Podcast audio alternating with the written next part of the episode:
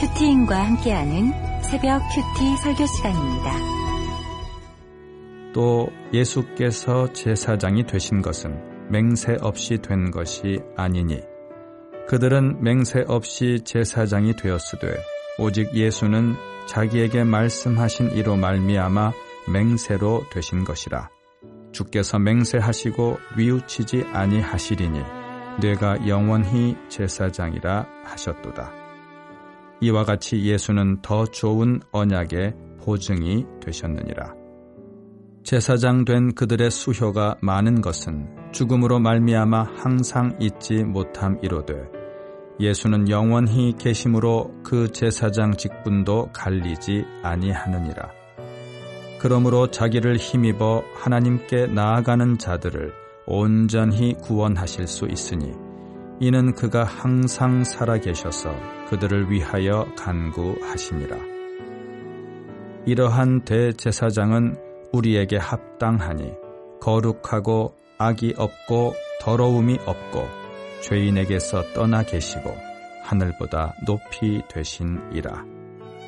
그는 저 대제사장들이 먼저 자기 죄를 위하고 다음에 백성의 죄를 위하여 날마다 제사 드리는 것과 같이 할 필요가 없으니 이는 그가 단번에 자기를 들여 이루셨습니다. 율법은 약점을 가진 사람들을 제사장으로 세웠거니와 율법 후에 하신 맹세의 말씀은 영원히 온전하게 되신 아들을 세우셨느니라. 예, 오늘은 히브리서 7장 20절부터 28절까지의 말씀으로 함께 은혜를 나누겠습니다. 예, 히브리서는 편지예요. 어, 히브리서가 어떤 상황에 쓰여졌는지를 알면 이 편지의 내용을 이해하는데 큰 도움이 됩니다. 예, 편지의 소신자들이 상상할 수 없는 고난을 당했는데 히브리서 11장 후반부를 보면 예수를 믿는다는 이유로 조롱당하고 채찍질 당하고 묶인 채로 옥에 갇히고 그뿐만 아니라 돌에 맞고 칼에 찔려 죽고 톱으로 몸이 반이 잘려나가는 고문을 당하기도 했다고 합니다. 이들은 로마의 핍박을 피해서 유리하면서 광야와 동굴에 숨어 살았죠. 이것을 카타콤이라고 합니다. 가난과 고난과 학대 가운데 예, 많은 사람들이 예수를 떠났습니다. 히브리서는 이렇게 극심한 고통과 고난 가운데 있는 성도들 향해 쓰여진 편지입니다. 지금으로 말하자면 남편의 고난, 아내의 고난, 자녀 고난, 직장 고난, 경제적 고난 가운데 예수 믿는 게 도대체 나에게 무슨 도움이 되냐고 외치는 그렇게 고통 가운데 있는 성도들에게 보내는 편지인 거죠. 하나님 이렇게 고통 가운데 있는 성도들에게 어떤 말씀을 하실까요? 오늘 말씀이 고통 가운데 있는 성도님들에게 하나님의 편지가 되기를 간절히 기도합니다. 첫 번째로 고통 속에서 대제사장을 맹세하십니다. 20절, 21절입니다. 또 예수께서 제사장이 되신 것은 맹세 없이 된 것이 아니니 그들은 맹세 없이 제사장이 되었을 때 오직 예수는 자기에게 말씀하신 이로 말미암아 맹세로 된 것이라. 주께서 맹세하시고 뉘우치지 아니하시리니 내가 영원히 제사장이라 하였도다. 여러분 상상해 보시죠. 하루도 살림이 없는 극심한 고통 가운데 예, 편지를 받았어요. 그런데 그 편지에 예수가 너희의 영원한 제사장이다라고 쓰여 있어요. 여러분 어떠시겠어요? 히브리서가 줄곧 예수가 제사장이다라 이런 이야기를 계속했지만 막상 나의 고통의 이 말을 들으면 예, 막연하게 느껴지고 또 그걸 어떻게 어, 나에게 도움이 될까? 무슨 도움이 될까? 이런 생각이 들 수 있잖아요. 그죠? 하나님은 왜 고통 가운데 있는 자들에게 예수가 영원한 제사장이라고 말씀하셨을까요? 왜 이것이 해답이라고 말씀하셨을까요? 히브리서는 우리의 이해를 돕기 위해 계속해서 광야의 이스라엘 백성을 이야기하는데 예, 우리가 얼마 전에 민수기를 읽었잖아요. 예, 민수기를 한번 생각해 보시죠. 예, 여러분은 민수기를 읽으면서 어떤 생각을 하셨나요? 예, 저는 이스라엘의 끝이 없는 실패와 넘어짐을 보면서 야, 이스라엘이 안 되는구나. 아무리 애를 쓰고 노력을 해도 어, 결코 스스로는 이 광야를 건널 수 없구나. 이런 결론에 이르렀습니다. 예, 그들 아래는 광야를 건너게 할 만한 힘이 없어요.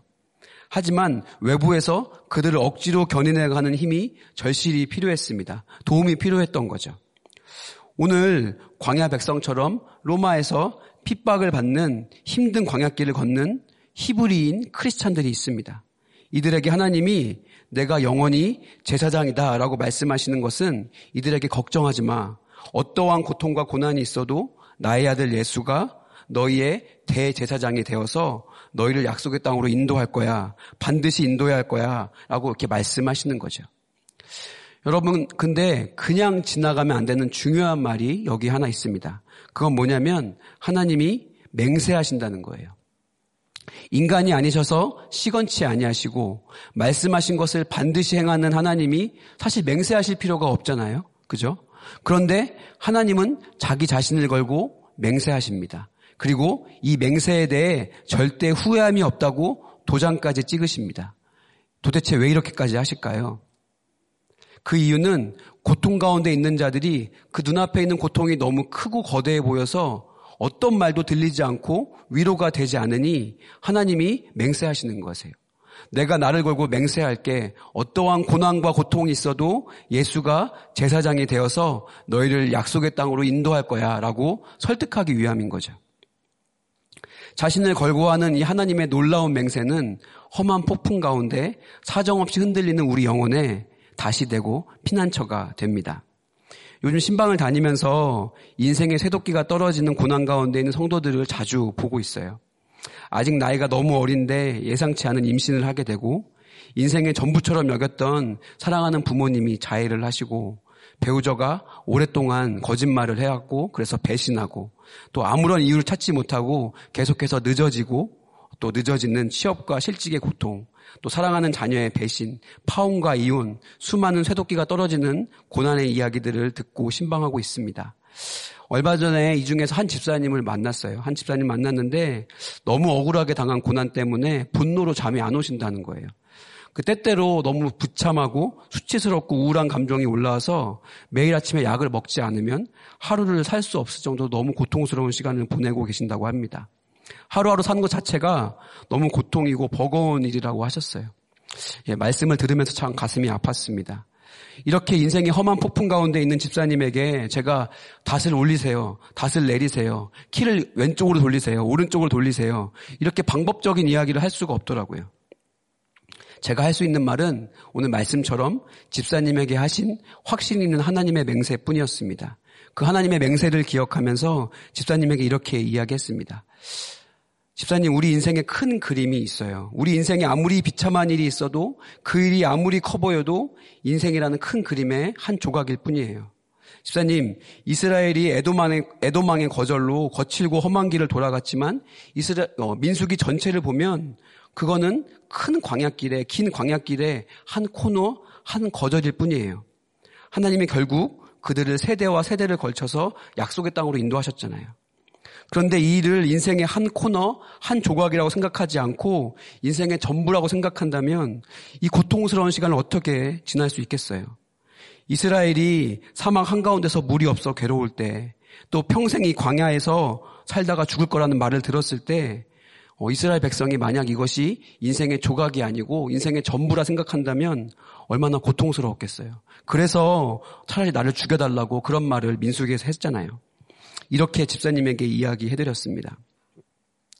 집사님 이게 너무 고통스럽지만 괴롭지만 인생의 한 코너예요. 반드시 하나님이 집사님의 삶을 약속의 땅으로 인도하실 거예요라고 집사님을 향한 하나님의 맹세를 이야기했습니다. 여러분, 우리 인생에는 하나님이 그리시는 큰 그림이 있어요. 지금 내 앞에 아무리 큰 고난과 고통이 있을지라도 그것은 큰 그림을 지나는 인생의 한 조각일 뿐입니다. 하나님은 이 인생의 큰 그림을 이렇게 말씀하세요. 22절입니다. 이와 같이 예수는 더 좋은 언약의 보증이 되셨느니라. 하나님이 그리시는 이 인생의 그림을 22절은 뭐라고 말씀하시죠? 더 좋은 언약이라고 말씀하십니다. 내가 믿고 이제 하는 인생의 그림이 가장 좋은 그림인 줄 알았는데 이 그림이 그려지지 않으면 내 인생이 너무 비참하고 무의미하다고 생각했는데 더 좋은 그림이 있다고 하시는 거예요. 더 좋은 약속이 있다고 하시는 것입니다. 즉, 구속사가 있다고 말씀하세요. 그리고 이 좋은 그림, 구속사는 허황된 꿈이 아니라고 예수님이 22절을 보면 직접 보증이 되신다고 하십니다. 여러분, 그런데 이 더 좋은 언약, 구속사가 평소엔 잘 보이지 않아요. 이것이 아무리 더 좋은 소망이고 그림이라고 말씀하셔도 잘 들리지 않습니다. 그런데 내가 정말 의지하던 쇠도끼가 완전히 떨어지고 내 힘에 대한 신뢰가 완전히 떨어졌을 때 살기 위해서 숨쉬기 위해 우리가 눈을 들게 되고 그때 그제서야 하나님이 그리신 그림, 더 좋은 언약인 구속사를 보게 됩니다. 그래서 내 인생의 그림이 아무 소용이 없어지는 것이 축복이고요. 내가 의지하던 쇠도끼가 떨어지는 것이 축복입니다. 히브리서 11장 1절에서 믿음은 바라는 것들의 실상이요. 보이지 않는 것들의 증거니라고 하시면서 인생의 큰 고난을 지날 때 비록 구속사의 큰 그림이 다 보이지는 않지만 그것을 나의 진짜 그림이라고 믿으며 바라고 확신하는 것 이것을 시브리서 11장 1절을 믿음이라고 말씀하십니다. 고통 가운데서도 구속사의 큰 그림을 보는 게 믿음인 거죠. 영원한 대제사장에 대한 하나님의 맹세는 사실 우리 인생에 대한 구원의 그림, 구속사에 대한 하나님의 맹세입니다. 하나님이 자신을 걸고 하는 맹세예요. 하나님이 그만큼 우리의 구속사에 대해 구원의 계획에 대해 자신이 있으시다는 거죠. 고통 가운데 내 인생이 끝난 것 같아서 주저앉아 있는 분들이 있다면 하나님이 자신을 걸고 하는 이 맹세가 흔들리는 영혼에 견고하고 튼튼한, 튼튼한 다시 되기를 간절히 소망합니다. 자신을 걸고 맹세하는 하나님이 이제 고통 가운데 있는 우리에게 물으세요. 지금 나의 아프고 고통스러운 상황에 하나님이 큰 그림이 있으신데 이 약속을 견인해 가실 예수님을 신뢰할 수 있겠냐고 우리에게 물으시며 응답을 요구하십니다. 그리고 이 구속사의 믿음을 결부하고 너의 믿음을 굳게 하라고 말씀하십니다.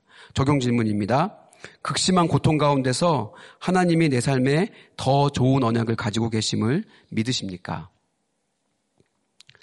예, 두 번째는요, 고통 가운데 많은 수요가 아닌 온전한 구원으로 나아오라 하십니다. 예, 앞에서 말한 것처럼 우리는 저마다 믿고 의지하는 인생의 그림이 있어요. 그리고 이 그림을 그리는데 압도적인 차이를 만드는 것처럼 보이는 것들이 있죠. 학력이나 혈연이나 지연이나 유력한 배경 같은 것이 그런 것들이죠. 원하는 일을 마음껏 할 수 있도록 지원해주는 경제적 여건이 있다면 얼마나 큰 도움이 됩니까? 높은 자리에 올라갈 수 있도록 유력한 배경이 있다면 또 얼마나 큰 도움이 됩니까?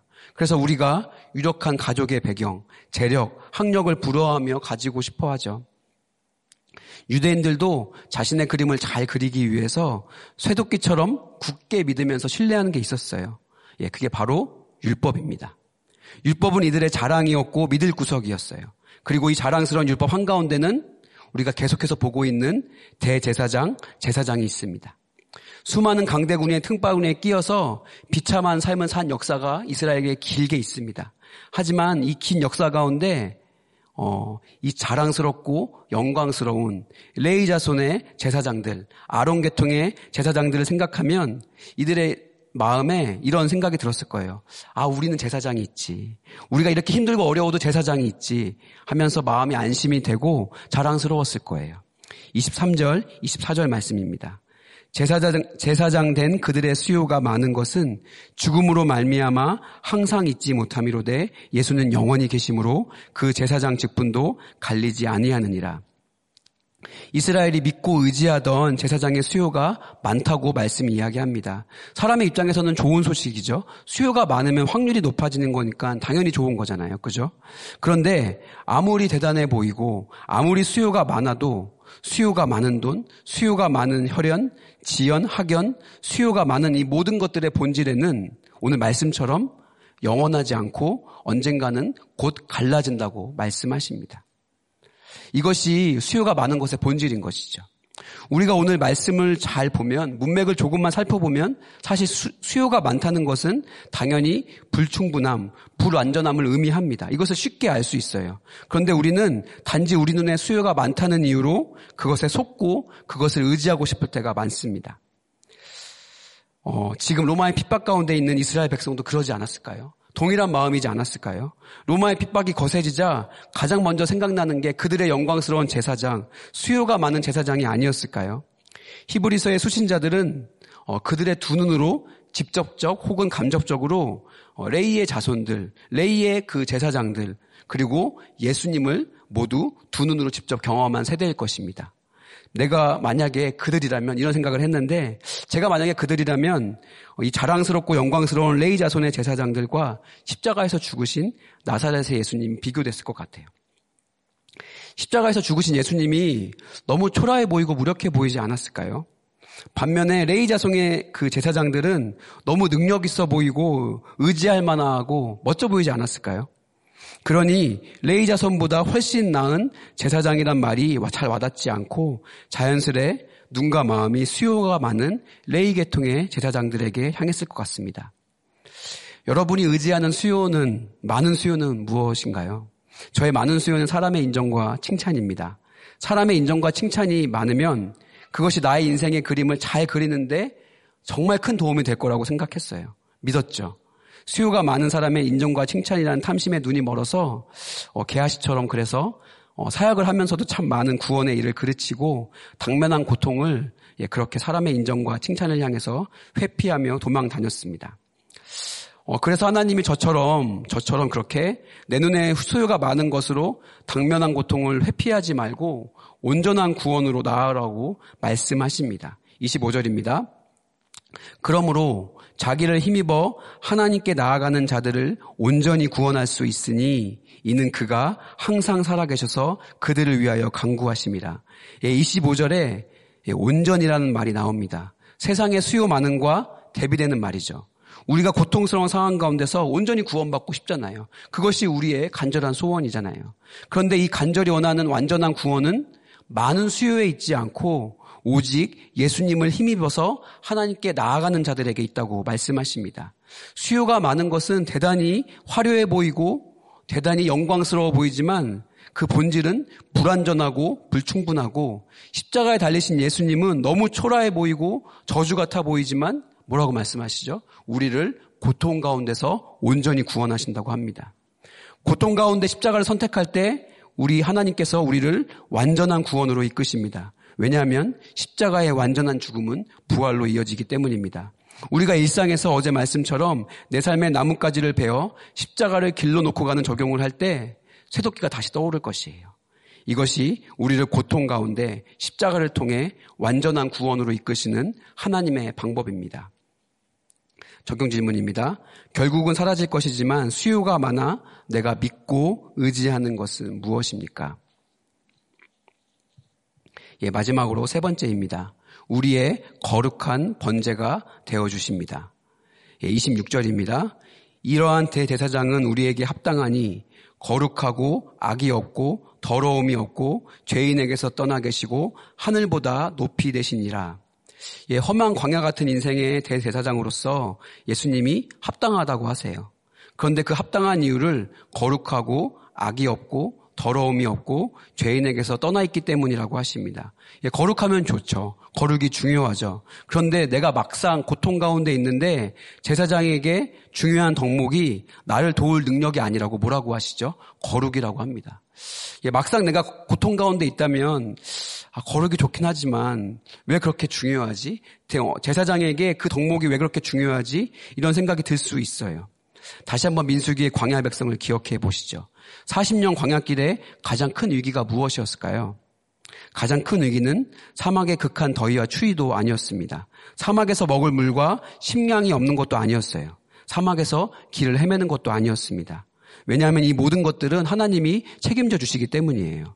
이들의 가장 큰 위기는 기억하시겠지만 거룩함이 무너져서 하나님과의 관계가 깨어지는 것이었습니다. 왜냐하면 하나님과의 관계가 깨어지면 예, 모든 것이 깨어지고 모든 것을 잃기 때문이에요. 그러므로 구속사의 여정에 가장 중요한 문제는 바로 거룩입니다. 어, 그런데 이 거룩이 가장 중요한데 문제는요, 우리가 끊임없이 크고 작은 죄에 넘어지고 중독에 끊임없이 넘어지고 어, 그 죄에 얽매인다는 것이에요. 가장 중요한 문제가 우리 스스로의 힘으로 해결이 되지 않는다는 거죠.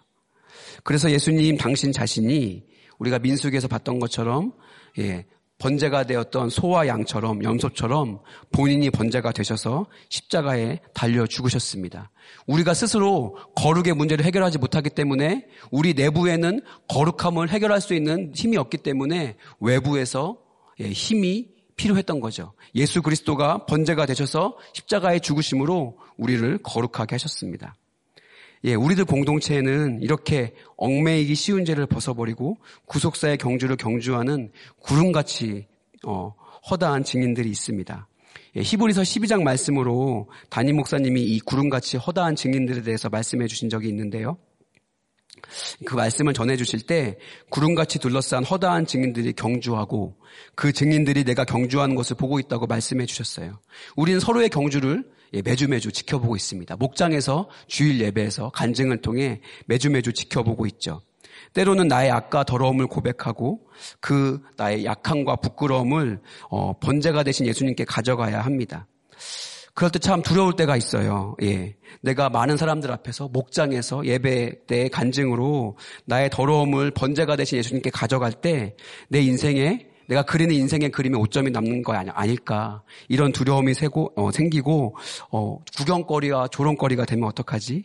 어, 이런 염려가 될 때가 있습니다. 하지만 우리가 매주 보고 있죠. 목장에서 매주 듣고 있죠. 그렇게 구경거리가 되는 것을 감수하면서 나의 죄와 연약함을 번자가 되신 예수님께 가져갑니다. 우리는 이렇게 매주 구경거리가 되는 것을 감수하고 무거운 짐과 얽매이기 쉬운 죄를 벗어버리고 멋지게 박수를 받으면서 구속사의 경주를 하는 구름같이 허다한 증인들을 만나고 있습니다. 예, 그런데 저는요, 이렇게, 이렇게 구름같이 멋지고 박수를 받는 허다한 증인들에 둘러싸여 있으면서도 흠이 없으려고 또 정확히는 흠이, 흠이 없는 사람으로 보이기 위해서 구경거리가 되지 않기 위해서 예, 몸부림치며 살아왔습니다. 번제가 되신 예수님께 나아가려면 구경거리가 되는 것이 어쩔 수 없는 일인데 저는 절대 구경거리가 될 수 없다. 이런 마음으로 예, 예수님이 번제가 되셨는데 그 번제물 대신 예수님마저 거절했습니다. 교만한 마음이죠.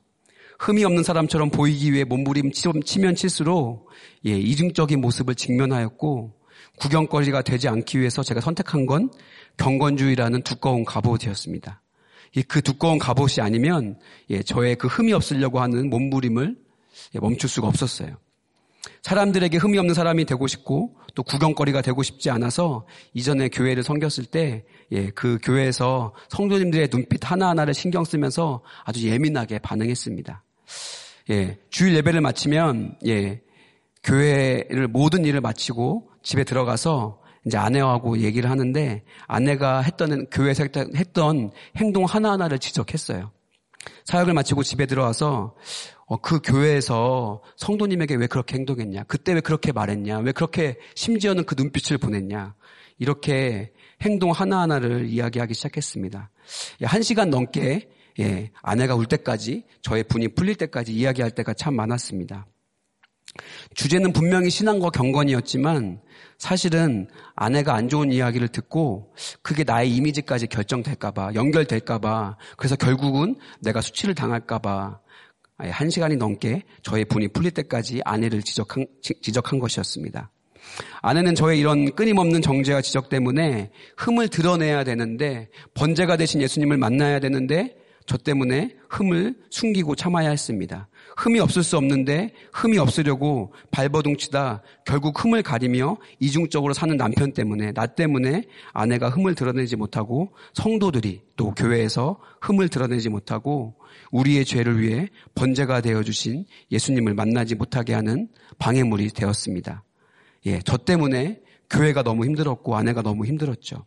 결국은 아내도 성도들도 우리의 죄를 용서해 주시기 위해 번제가 되어 주신 예수님께 나아가지 못하게 막았던 것이 바로 저입니다. 저 때문에 그리고 어, 저의 그 경건주의 때문에 아내가 그리고 성도님들이 참 많이 힘들었습니다. 이런 저를 위해서 또 공동체가 또 목장을 통해 담임 목사님의 양육을 통해 저의 허물을 드러내 주시고 책망해 주셨습니다. 경건주의라는 두꺼운 저의 갑옷 안에 있는 나병을 어, 그 안에 놀랄 만큼 스스로를 합리화하며 이중적이고 위성적인 삶을 사는 저를 사람의 인정과 칭찬이라는 탐심의 눈이 먼 저를 드러내 주셨습니다. 양육을 통해서 드러내 주셨습니다. 공동체에서 저를 드러내주고 책망해 주지 않았다면 아 저의 인생이 어떻게 흘러갔을까 이런 생각을 하게 됐습니다. 제가 열심히 노력해서 사람들의 구경거리가 되지는 않을 수 있었겠죠. 하지만 경건주의라는 갑오산에 그 탐심과 유정적, 이중적인 위선을 나도 모르고 남도 모르고 살았다가 하나님 앞에서 눈물을 흘리면서 이를 갈면서 아, 통곡할, 통곡할 수 있는 인생이 되었겠구나 이런 생각을 하니 아, 그 인생이 너무 비참하겠구나 생각이 들어서 두렵, 두렵고 또 반면에 감사한 마음이 들었습니다. 게하시에게 나병이 걸린 것이 어, 구경거리일 수 있겠죠. 참 고통스러울 수 있겠죠. 하지만 나병에 걸린 것이 하나님의 은혜가 참으로 많습니다. 그 양육이 정말 하나님의 은혜가 참으로 많습니다. 여러분, 어, 이렇게 믿음의 경주는 흠이 없어서 가는 것이 아닙니다. 죄와 연약함, 흠을 다 드러내면서 가는 것이죠. 넘어지고 또 넘어질 때마다 내가 개하시고 발람이고 다단과 아비람이고 고라와 같은 자라고 고백하며 구경거리가 되는 것을 감수하며 번제가 되신 예수님께 나아갈 때 우리는 그 이 믿음의 경주, 구속사의 경주를 주님과 함께 걸어갈 수 있을 것입니다. 마지막 적용 질문입니다. 드러내고 책망받아야 하지만 아직 드러내지 못하는 죄와 연약함은 무엇입니까? 예, 말씀을 맺겠습니다. 주저앉고 싶은 고통과 고난 가운데 있는 분들에게 하나님이 맹세하십니다. 더 좋은 소망, 구속사의 길이 있고 이 길을 예수님이 맹세하시고 보증하신다고 하십니다. 고통 가운데 눈에 보이는 수요가 많은 것으로 피하고 싶지만 그것은 영원한 길이 아니라고 주님이 말씀하세요. 영원한 길이 있다고 영원한 길은 예수 그리스도께 있다고 말씀하십니다. 나뭇가지를 베고 십자가를 길로 놓는 적용을 할 때 하나님이 우리를 반드시 다시 살리실 것입니다. 구속사의 길을 걸어가면서 끊임없이 넘어지겠지만 실패하겠지만 구경거리가 될지라도 번제가 되신 예수님께 나아갈 때 하나님이 우리를 온전히 구원하실 것입니다. 예. 마무리 기도 하겠습니다. 사랑하는 하나님, 어, 정말 연약하고 부족한 인생을 위해서 하나님 맹세하여 주셔서 감사합니다. 어, 저는 늘 넘어지고 어, 늘 괴로워하며 원망하는 인생인데 이런 저를 위해서 하나님 구속사의 그림을 보여주시고 어, 맹세하시며 하나님 어, 저의 연약함의 이 인생을 하나님 인도하여 주셔서 정말 감사합니다. 하나님 어, 이제는 어, 이 하나님을 의지하며 영원한 대제사장이신 이 예수님 그리스도의 인도하심과 도우심을 의지하며 주님 이 삶을 살아가기를 소망합니다. 하나님 구경거리가 되는 것을 감수하면서 예수 그리스도께 나아가고 나의 죄와 연약함들을 고백하고 또 수요가 많은 것에 속지 않고 하나님 십자가를 선택하며 걸어가기를 소망합니다. 그래서 하나님 어, 하나님이 허락하신 이 길들을 주님과 함께 걸어가게 하여 주시기를 기도합니다. 하나님 개화시와 같이 탐심이 많고 하나님 그 경건주의라는 두꺼운 갑옷 안에 나병과 같은 하나님 많은 부끄러운 죄들이 있습니다.